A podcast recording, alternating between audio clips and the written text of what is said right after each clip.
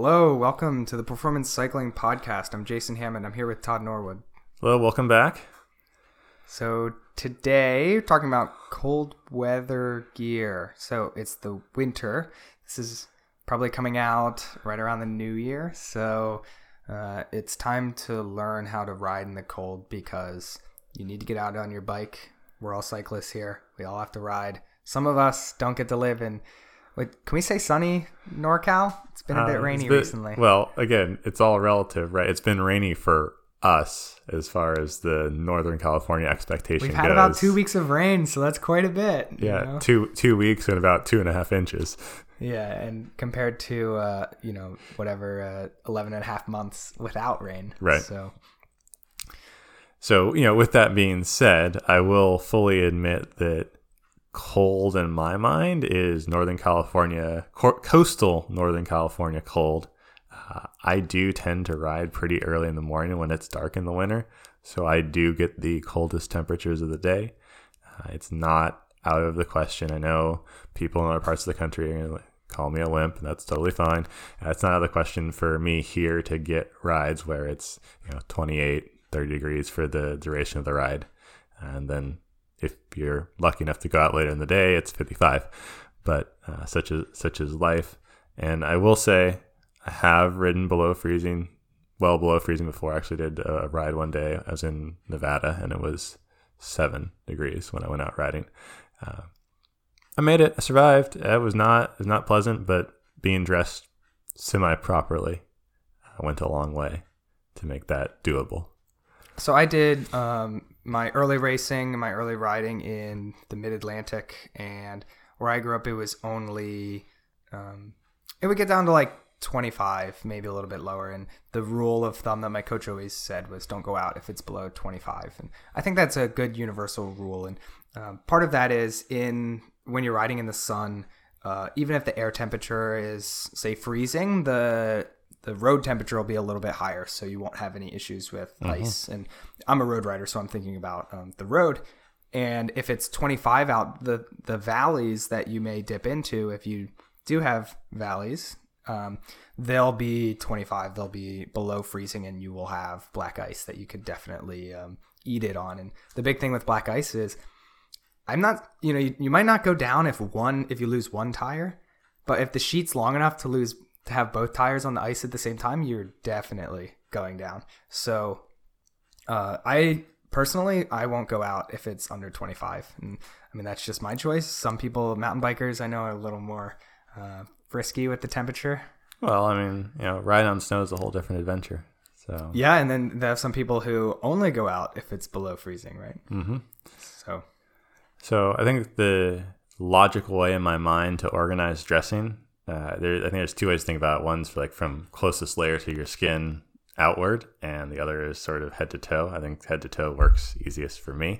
Um, that's also how my gear is organized in my closet. So that's how I, how I go about things. Uh, just overlying principle, especially when you're riding in the cold, moisture is going to be the enemy. Once you start to have moisture, once you start to get wet, then you're going to get cold. Um, water takes a lot of energy to change temperature. So when you get wet, turns out that you give that energy to the water to warm it back up and find that equilibrium point, right? If, so if water is, you know, if it's 25 degrees outside and it's raining, then you are getting wet with 25 degree water and your body is, you know, 98, 99. You're, you're trying to meet in the middle basically. Uh, and so that water is going to bring your temperature down quite a bit. So I think that's the one thing. And the other part is that evaporation, sweating, uh, tends to reduce our temperature. So, you know, even if we're wet, not from sweating, but wet from you know, water externally, if it starts to evaporate, that's also going to reduce our temperature. So, as we're thinking about layering, we want to think about being warm, but also doing things that are going to allow us to stay dry. And of course, we have all sorts of fantastic technical fabrics to help us with that. Yeah, this is funny. I remember reading a, a short story about a guy who got um, like a trap, like trapped in the Arctic. He he lost his boat or something, and he had to build a fire, but he couldn't sweat building the fire. But if you know he couldn't build it by uh, sunset, he would uh, you know, not make it. So that it was this tension between working hard but not too hard to sweat, and um, that's a maybe a bit more extreme analogy for our situation. But another thing I wanted to mention is the the wind that goes across your body at speed. That's something that's unique to cyclists. Um, the wind is going to help the evaporation. You get some convective cooling in, in addition to the conduction. So you're going to have even greater um, heat dissipation than, say, like a runner or um, someone who's just standing outside. But you do have uh, greater energy production, maybe not than a runner, but someone standing. So finding the right balance, and it is a unique situation. We talked about this in the sunglasses episode. There aren't many other sports that are similar enough to have the same technical fabric, the same sunglasses, the same uh, technology in order to overcome the obstacles. All right, so start with head. Uh, usually, usually, you have the nice, airy, open helmet that helps you uh, radiate a little bit of heat and lose some heat from your head. Probably don't want that to happen. You still want your helmet. So I think depending on how thick your hair is or how much hair you have up there, uh, you may or may want not want some thin skull cap just to help keep a little bit of that heat in, so you're not losing it through your helmet vents. Um, 'cause I, don't, think there's any need for you to like have a, a winter helmet that's less vented. Um, there are so I've seen that, I've also seen uh, helmet covers that effectively like block the vents of the helmet and go over. I, I'm a fan of a, a cap that goes on personally. That's my if it's cold enough, that's where I'm going to keep my heat in. And like covering covering your ears one direction or the other, either from a cap that's coming down um, or from a, a scarf that's coming up as one one again one way or another because your, your ears are just out there and i've found if it's cold and i'm riding that combination of cold air and and wind as that you're creating as you go just yeah i just get uncomfortable so got- Yeah, I think on top of that, some aero helmets have fewer vents or will have a, a film that you can push over, so it's something that you can push to close the vents. And some people uh, will actually use something like a bandana. They have some technical fabric, bandana style head coverings that um, they're usually intended to be more of like a sunshade or something like that, but they can also block the wind just a little bit. If you're in the 50 degree area, maybe 60s, and it's just a little bit cold, you can do something like that. But they also have different thicknesses for uh, different temperatures. Is that correct? Uh, one thing with the hats is well, so skull caps are they're just v- very tight hats, so they keep all the hair down. They keep everything uh, pushed down so that you can fit a helmet over it. But so for me, I with specialized, I barely fit a small, and if I have a skull cap on, I I'm not a small anymore. And so you have to be aware if you're on the edge of sizes. Uh, make sure you get the skull cap that fits in your helmet, or you get the helmet that uh, will allow you to wear a skull cap if that is a major part of your riding. Yeah, absolutely. And I, like I said, I, I like covering my ears. Um, so my, I probably have two favorite pieces of cold weather gear. And for me, this is something that I get out if it's below 40 or so, uh, and dip into the 30s and even below that is uh, a little scarf thing that comes up, covers my, my, my mouth and nose, and then also kind of drapes over the ears. Um, you still breathe, believe it or not. Uh, it actually actually works that way. And it's it's very thin, just a thin, fleecy fabric. But again, just to keep that cold air off of your exposed skin. Is it technically a balaclava or? Well, don't those technically go up over the back, and like it's got a skull so. cap I remember? Castelli sort of coming up with their own definition. Back when I worked in the bike shop, they said, "Oh, this is a balaclava," and um, yeah, I do. I think those are the ones that go all the way over and just leave your eyes your eyes exposed. open. hmm But people are taking more liberty with that. Yeah. So this is you know a half of a one or three quarters, I guess, coming from the bottom, the bottom up. Yeah, and the advantage of that is the air is heated up Mm-hmm. Before it comes into your throat, so it, it won't be as harsh, and that's because the um, the layer of fabric uh, heats everything up, and there's actually a little bit of moisture. That's the one place that the moisture is okay. Yep. Uh, is the the moisture from your uh, exhaust Yes. uh, will heat up the fabric and then um, Heats the air coming in. heats the air coming in. Yep. Now, I will say, um, I found there's a little dance you have to do with that with your sunglasses so you don't fog up your sunglasses. It has to fit. It's got to be like the right fit, so your glasses fit here, and it's tight, you know, tight to your cheeks, so you're not letting that again that exhaust and that moist air come up and hit your sunglasses. Yep. And so, see sunglass episode. Right. Um, and It is. uh, that's even harder to. I in that episode we recommended going to the bike shop and trying to get your glasses to fog up. And there you go. There's imagine your... coming in with your uh, your face covering too, and and they're like, uh, "What is this guy doing over there?" Let, me let me test this. Hang on yeah. a second. Uh, but I think that's you know, again important to cover that exposed skin. Um, okay, so going down. Okay, well, what kind of jersey, jacket, base layer? What are you going to wear on your your top? And I think obviously that's going to be dependent on the rider and the temperature, right? So at a certain temperature, you know, maybe you wear a base layer, your standard jersey, and some arm warmers, and you're good. Um, again, it's probably going to depend on you. I don't know, 55. I don't know. What do you do, Jason? Like when when do you throw on your arm warmers? Like what's your so?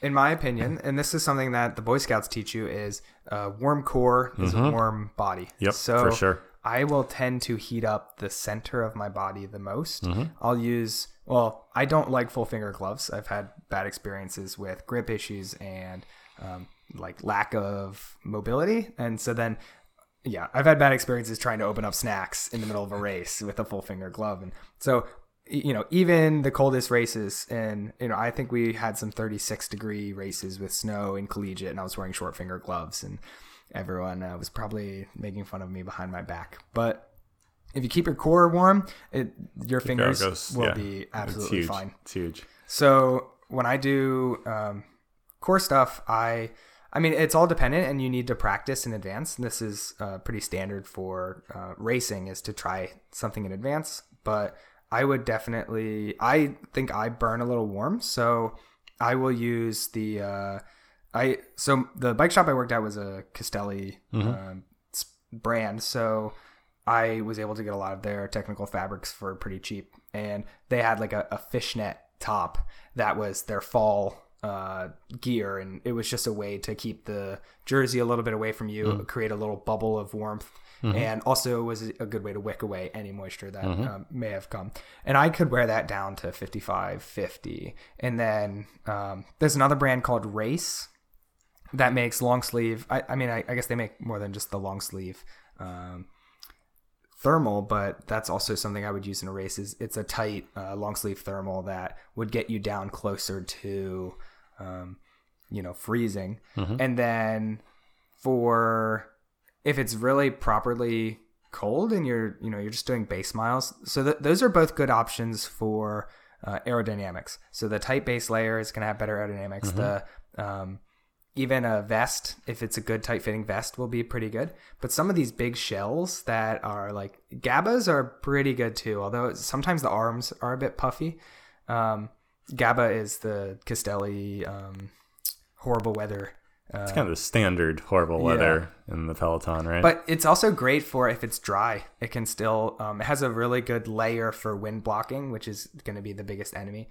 But some of these bigger shells, the main advantage of the shells is that wind blocking technology. So the bigger ones are really going to like balloon out. And I remember my friends asking uh, this one guy if he was going skydiving afterwards. and um, it's a bit mean, but also uh, maybe a bit true. So, uh, but I mean, it doesn't matter if you're just doing a four-hour ride and you need to stay warm. You can wear those shells, and it's a personal preference uh, in terms of what works for you. What you know, do you want to seem cool? If you want to seem cool, maybe don't get the the big shell ones. Um, but if you want to be warm and it doesn't matter, they definitely work well.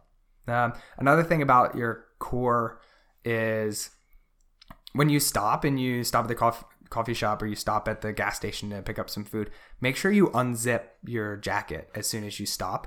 And what that does is you no longer have the convective cooling of the wind. So your body's going to want to sweat as soon as you stop. So unzipping your jacket, opening it up, let a little bit of air in, and, and that will get you to the right temperature a little bit quicker and you try and avoid the sweating. Yeah, that's that's perfect. That's a great tip. So along that lines of keeping the core warm, think that that vest is a key element, right? Is even you know depending on how many layers you're going with, you're probably going to have extra layers around your core relative to your extremities. So a base layer, a jersey, uh, maybe a vest, and maybe some other sort of a, a, shell, depending on how how cold it is for you. And yeah, I in the cold weather, I would I I can't think of a time where I've had fewer layers on my core than other places because that is so important to keep your center warm. Absolutely, and the the best part about it is you can just unzip. uh, You know, not maybe maybe not all the way. It might be too windy, but even just a half zip or a third zip, and you can unzip each one. Like there's almost infinite number of uh, different um, changes that you can make to get just the right amount of uh, cooling in, Yep. and uh, then you can be the right temperature. Yeah, you can find that nice equilibrium. Yep. So I guess we got to talk about gloves now, since uh, Well, I- so when it comes to arm warmers, that also follows the you know bef- if we're, if we're going top all, down. all right, you can go out out from the center. So, um, when it comes to arm warmers, they also follow the um, you keep the core warm and your auxiliary uh, areas will be warm. And I have had times when you know I can feel my fingers are definitely warmer if I wear arm warmers. So for the most part, I wouldn't wear them just because the aerodynamics aren't great and you know sometimes they can get in the way and sometimes they get a bit hot and they're a pain to take off, especially in a race. But uh, if you are worried about your, I know some people who don't wear any gloves and they'll just do arm warmers, and that keeps the blood warm enough through the arms down into their hands. So, uh, but arm warmers also, I mean, all this stuff is personal preference, but um, arm warmers, some some companies make them so thick that you know you just get sweaty right away, and finding the right brand that is the right thickness for you is uh, maybe they make them really thick because uh, a lot of like top riders are like soup have like really tiny arms, and so this one guy um, had the classic cyclist physique that I I was on the team with, and he was always cold, and he was always dressing so much more than the uh, the rest of us, and maybe it's because his arms were pencils, and uh, well, he was you know better than most of us on the team, so maybe there's some uh, some correlation there. So yeah, I think that's I think that's fair. And the the thing the challenge sometimes is the well, when do I switch from the long sleeve jersey or the short sleeve and arm warmers to the long sleeve jersey? And I don't know. To that to me, that's a function of the of course absolute temperature, but also the time of day. If it's going to get warmer, then you may want to go with the option to end up in a short sleeve. And if it's going to be cold or get colder, then you probably pretty safe with uh, a long sleeve in that situation. Yeah, for the most part, roadies don't do long sleeve, and I think the reason for that is because you have less control. Uh, When you're in a long sleeve, you're stuck. If it heats up or you have some intensity to do, um, you can only zip down the middle, but you know you'll you'll definitely get a lot of heat in your shoulders.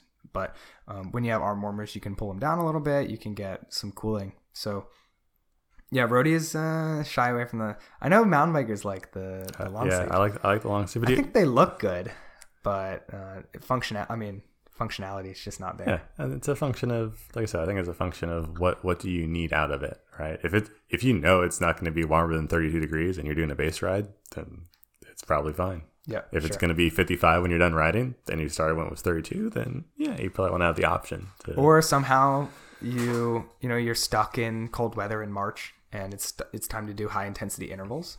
Um, it might not be a good time to do the long sleeve because you're going to have issues with cooling and you Mm-hmm. have issues with um, getting the right temperature during those intervals and also being able to cool off quickly enough afterwards to not sweat too much. Yep.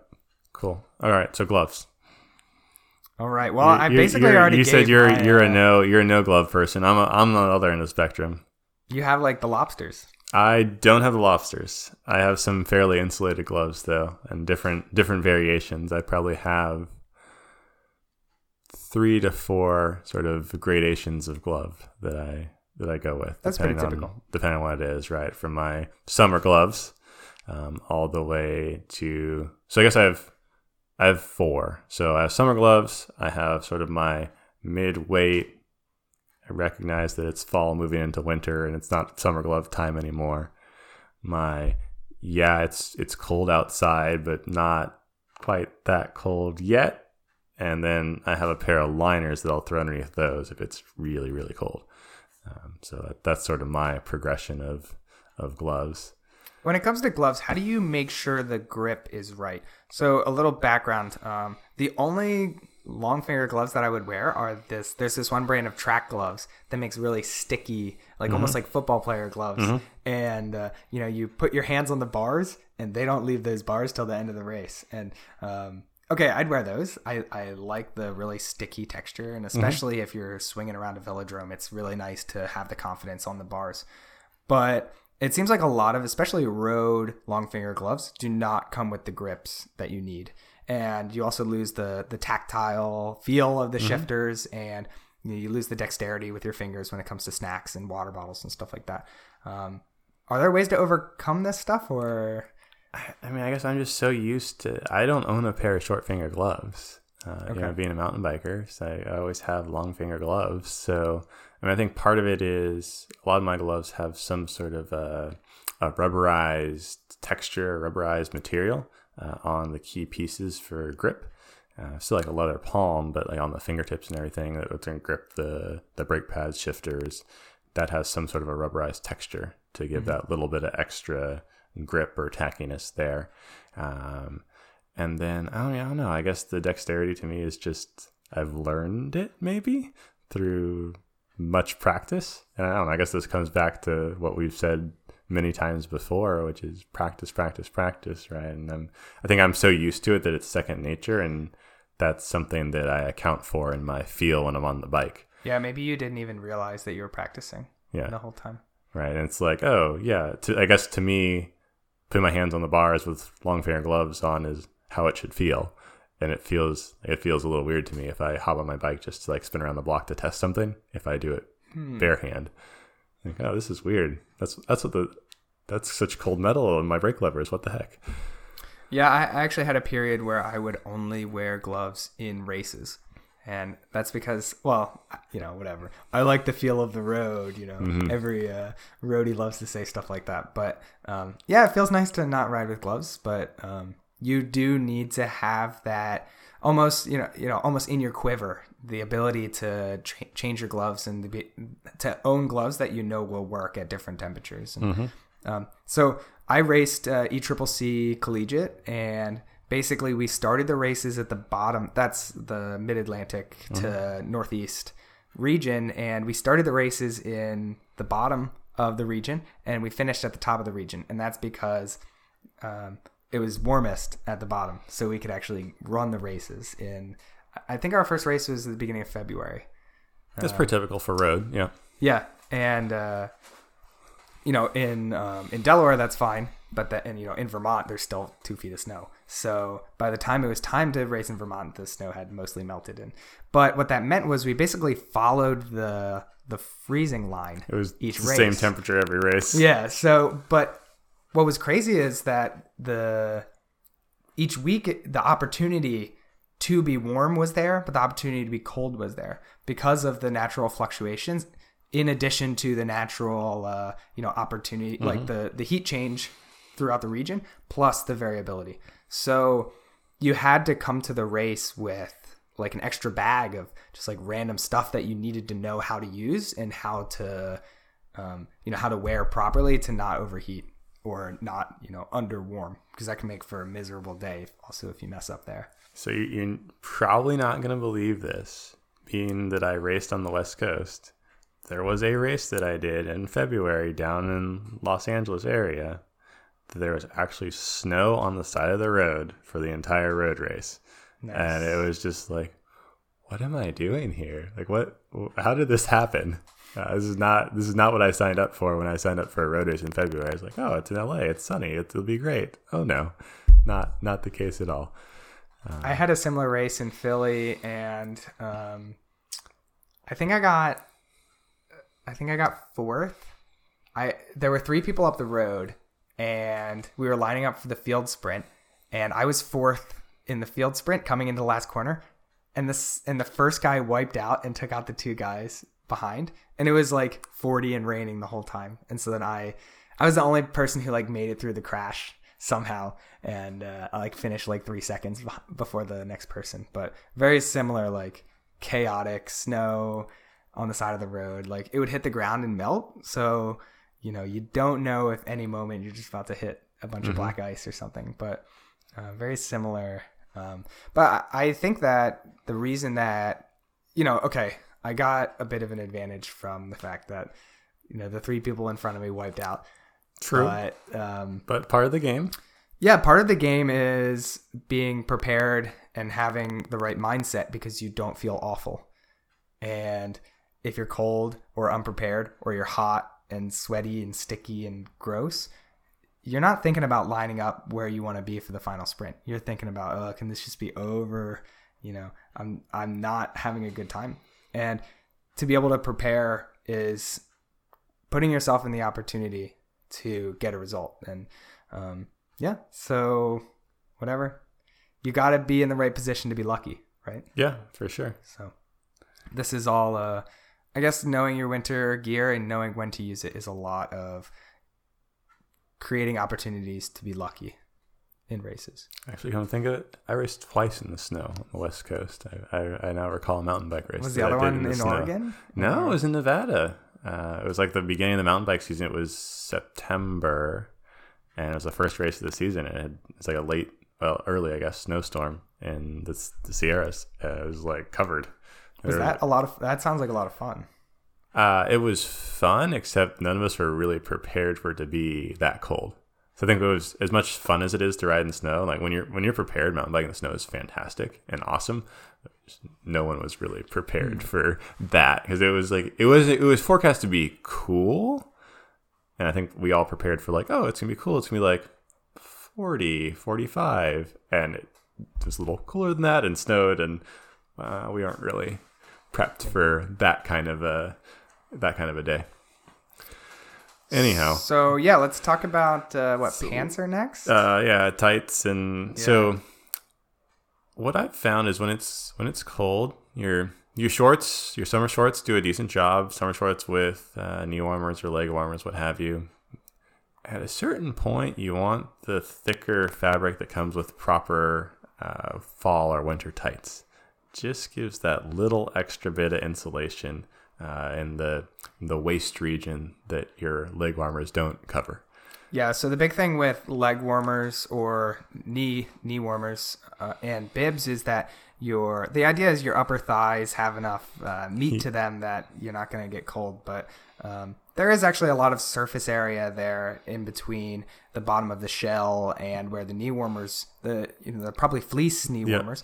So that area, yeah, eventually the cold starts to bite just a little bit. Yeah, so you know, go invest in a nice pair of you know bib tights, and then I've actually seen some uh, bib shorts, but they're the the thicker material. They're basically like intended for you to ride in the winter with your leg warmers or knee warmers, like that.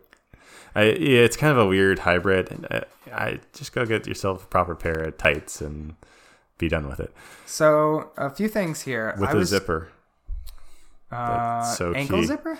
Oh, ankle zipper is nice, but no, no, no, no. Uh, a zipper like in the bib, so you can actually use the bathroom. Oh. It's a, it's, it's a game changer. But not the not the skin suit skin suit squat that we all do. I think that's not- normally what I've been doing. no, it's just like a zipper on the front because some a lot of times those winter tights come up a little bit higher too, Yeah. and cover the core Yeah. a little Well, what I'm saying is, you know, everyone in a skin suit who has to go to the bathroom, they, you know, they like squat down and like bend Yeah, your do- back do the enough just to get Yeah, the right yeah, the fabric in the right position. You can do the same thing with your bibs. Could, but why when you can buy a pair that has a zipper to make it that much easier? Well, I know it's an That- it's, innovation. it's um yeah it's uh it's not the cycling tradition to do that is it um no okay so my experience with bibs um i i had a coach who said anything under 68 cover the knees which i think is ridiculous i would be so sweaty uh, if i covered the knees at 68 so I, i'm closer to like 58 i think um, but the main point of that is you want to keep the cartilage warm you don't want to let it get too cold because it can uh, start to get to wear down if you don't have as good mobility in those joints. I don't know if I truly agree with that, Uh-oh. but this is the uh, the whatever the public. This I- is the public, yeah. I, I don't know. There's a whole lot of science to back that, right? And we've even gone off the like, does icing change the temperature of the tissue? Superficially, yeah. Deep, no, not so much. Uh, I think you have to be out on a real cold day to like change tissue temperature at cartilage. That's gonna be pretty cold.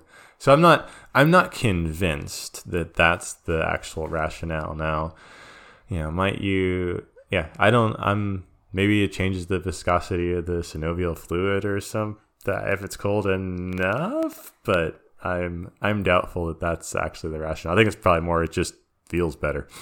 Yeah, it could just be you know the the French tradition was Yeah. to do that, and uh, everyone sort of latched onto it.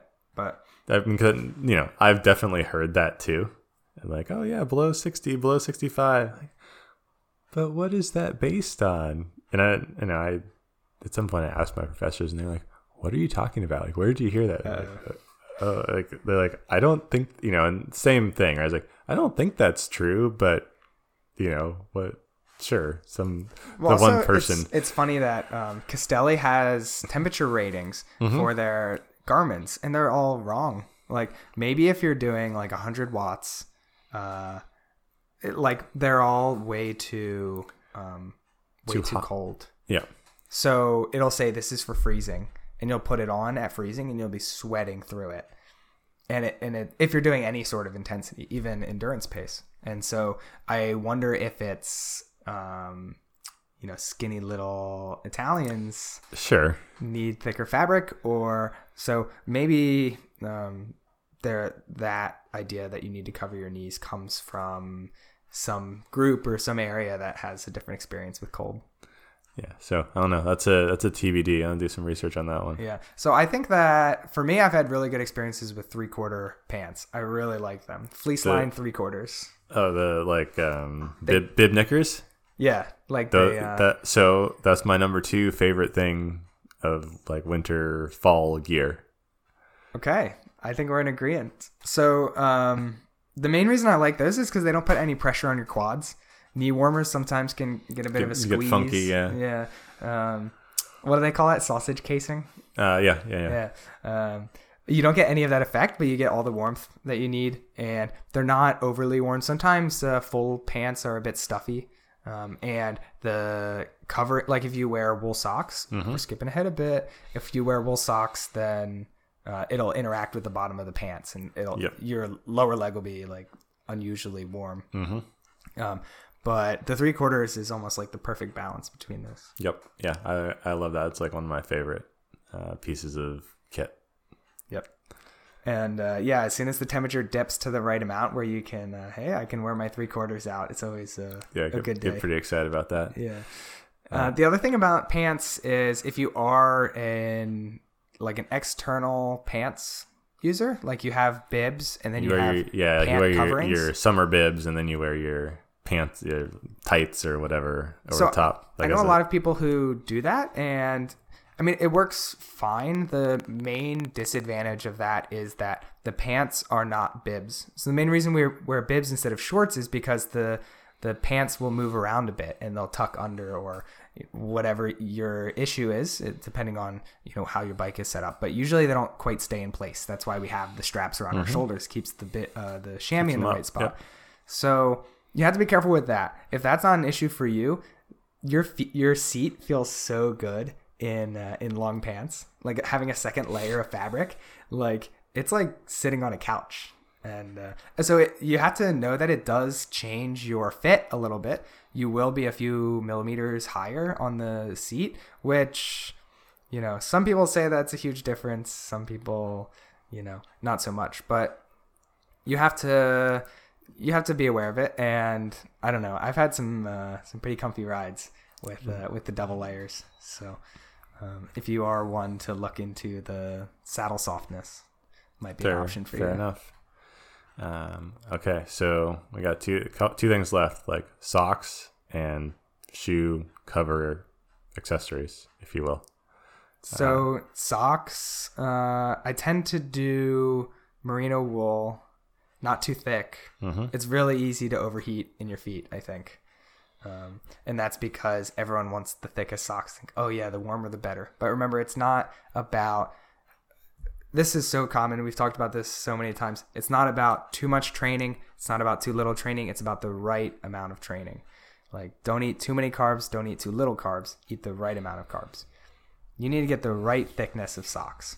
And how do you do that you buy all the thicknesses of socks and then you try them out and you learn which one's right for you Well, and some of that's going to be dependent on your shoe, right? Depending on the fit of your shoe and your foot, you may or may not have too much wiggle room in that department. you might not have the opportunity to use too thick of right. socks It it just it may be depends on the closure system and stuff like yeah, that so but it may be somewhat dictated by your shoe foot interface. So, uh, yeah, I mean, yeah, I agree with you. I'm a, I'm a big wool sock fan. Uh, those tend to do the job quite well, and um, yeah, just go go play with some wool socks. And Some people are almost uh, like sock purists, and they'll only use a very technical, like Swiftwick. Some people really like their fabric. I think it's okay.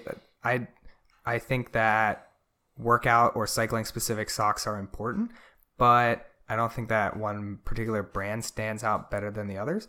I think though that the way your shoe fits and the way that the shoe feels can be dependent on the socks. And some people don't like to mess with that interaction.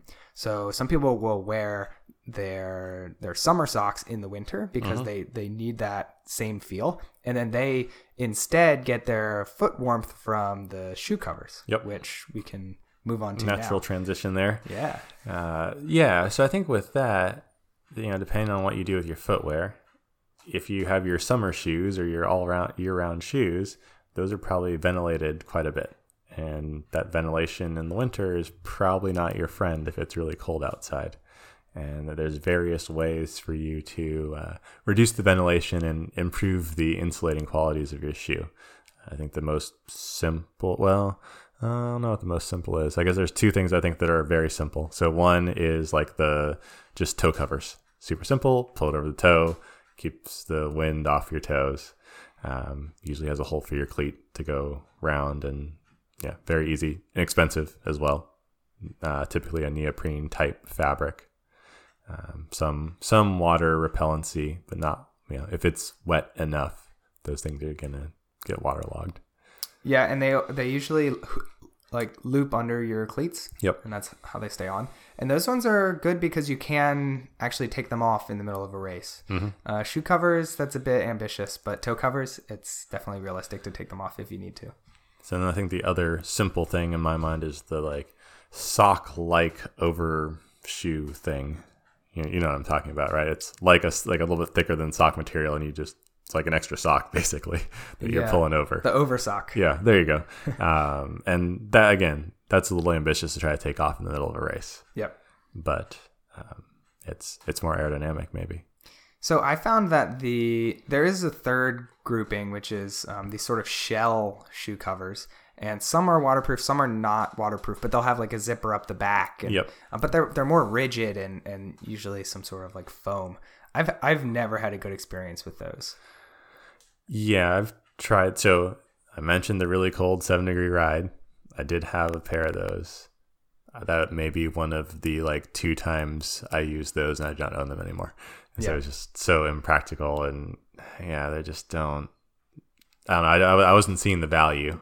Um, I know there are several other things like like the shell that are thinner, uh, maybe a little bit more flexible, and either have like a it's like a waterproof membrane, and you know, I think that it's good and bad to that. The good is keep water out. It'll probably have some wind breaking qualities to it. The bad is that depending on the breathability of that fabric, uh, you may end up having some pretty sweaty feet.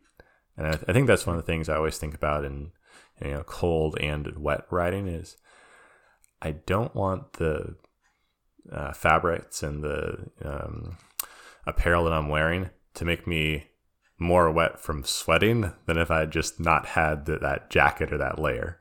Like that that defeats the purpose. Yep. And so the uh, these latex style shoe covers, um, that what what is VeloToze? is- Vel- yeah. they yep. um, popularized it. Those ones actually, um, well, one they're not completely waterproof. They uh, They're- have a space for the cleat, and Yep. the water will slowly drip yep. in. Depends on how water water intrusion. Yep. But one thing that's good about them is you don't get evaporative cooling because they're not water permeable. Mm-hmm. So if you sweat, the sweat stays right in there, and that can actually be. It would uh, be warming actually. yeah, it's it is. It's it's definitely warm to keep them in there. I mean, I've had some rides where actually I I only use those shoe covers when I race, but I've had some races where my whole body's dry and my socks are drenched. Soaking. Yeah, and it's because the yeah there's no there's no water exchange, and your feet will get really warm from the um, from the enclosure and from the added moisture, and um, yeah, it can be a bit uh, funky, but The other thing that's important to remember with shoes is the if you do have like composite soles, and this is for roadies because you don't have as much rubber to um, as mountain bike shoes. The composite soles, if it's too close to the bottom of your feet, it can be a really good heat sink, and in a in a bad way. And the composite soles will be so cold, and it just every time your blood flows through it. your foot, Yep, pulling it it right pulls out. some heat out. And I remember just the bottom of my of my feet on some rides uh, where I got the combination wrong, just really seeping out the cold. And so you can either increase the thickness of your socks, you can try and put some shoe covers on that um, keep the soles warmer so they don't get as cold, or you can add different insoles that are a little thicker, and then it keeps your um, your foot a little bit further away from that composite sole. Yeah, I mean, I guess in the summer that maybe helps you, depending, just get a little heat out. But in the winter, certainly that's not helping you.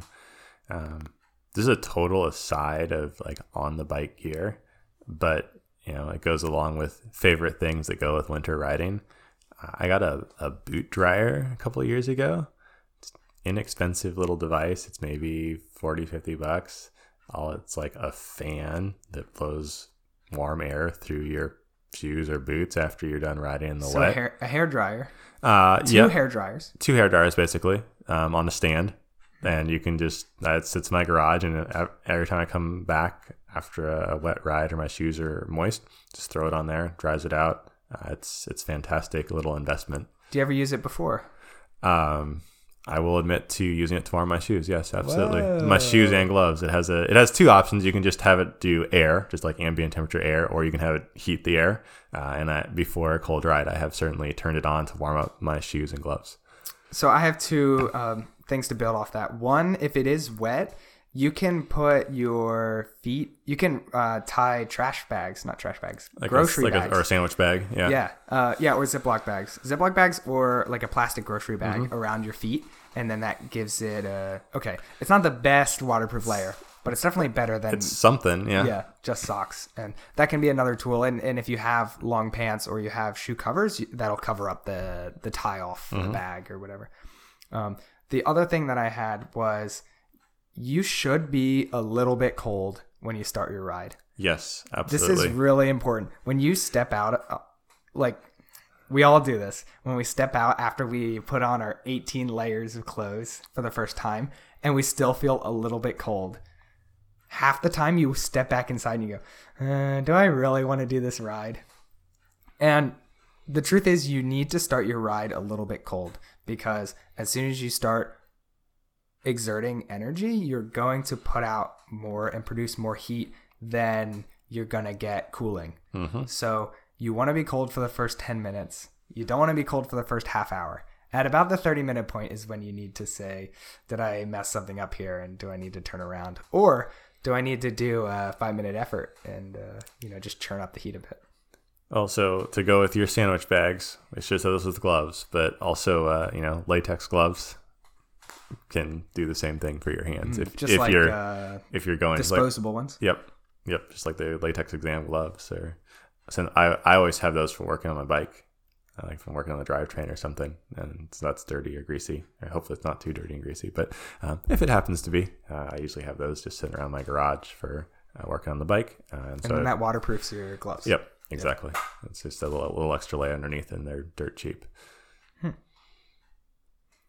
So, uh, any other? I mean, head to toe, right? I guess. I think we covered. I think we covered all the all the options as far at least all the possible types um, without going too crazy.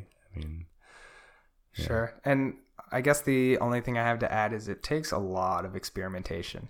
And uh, we're, I guess, trying to give our experiences because I think we've both bought jackets or shoe covers or gloves that we've ditched subsequently.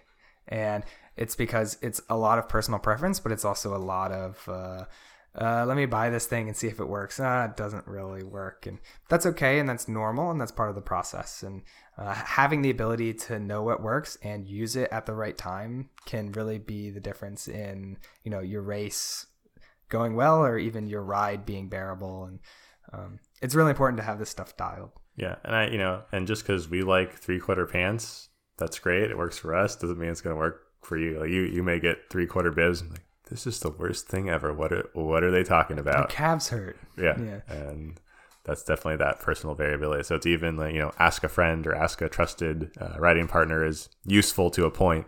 Um, but at the end of the day, as with many things, it's just going to come down to your personal personal preference and how your body responds to the cold and, and the gear you're using. Yep. So um, if you liked our episode, we're trying to get some more people to listen to it because, um, well, we're trying to get you to avoid buying uh, as few um, winter jackets as possible. So uh, feel free to like, share, subscribe, uh, retweet. Uh, Todd, quick. That's, that's all. That's all I got. Those are all the ones I know. Okay. Um, yeah, feel free to do any of those. And uh, Todd, if you have anything else? Well, of course, as I always say, until next time, keep the rubber side down.